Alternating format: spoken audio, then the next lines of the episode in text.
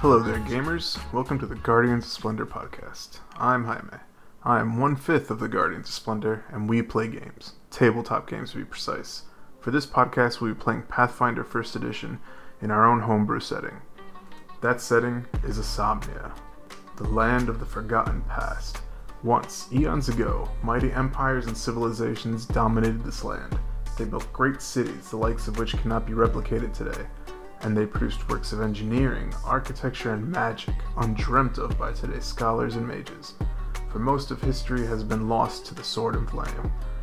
Long ago, there rose a power in the Brightlands, like no other before or since the Behemoth Empire. The Behemoth are a race of near giants originating in the Southlands. They have enslaved all the human races Terrans, dwarves, elves, and halflings alike. The Behemoth sought not only to conquer this world, but remake it in their image. They rewrote history to reflect their ideology. Scholars and sages were put to the sword, tomes and libraries put to the flame, Also, none would be able to speak of a time before the Behemoth Empire. Join us as we go on this adventure.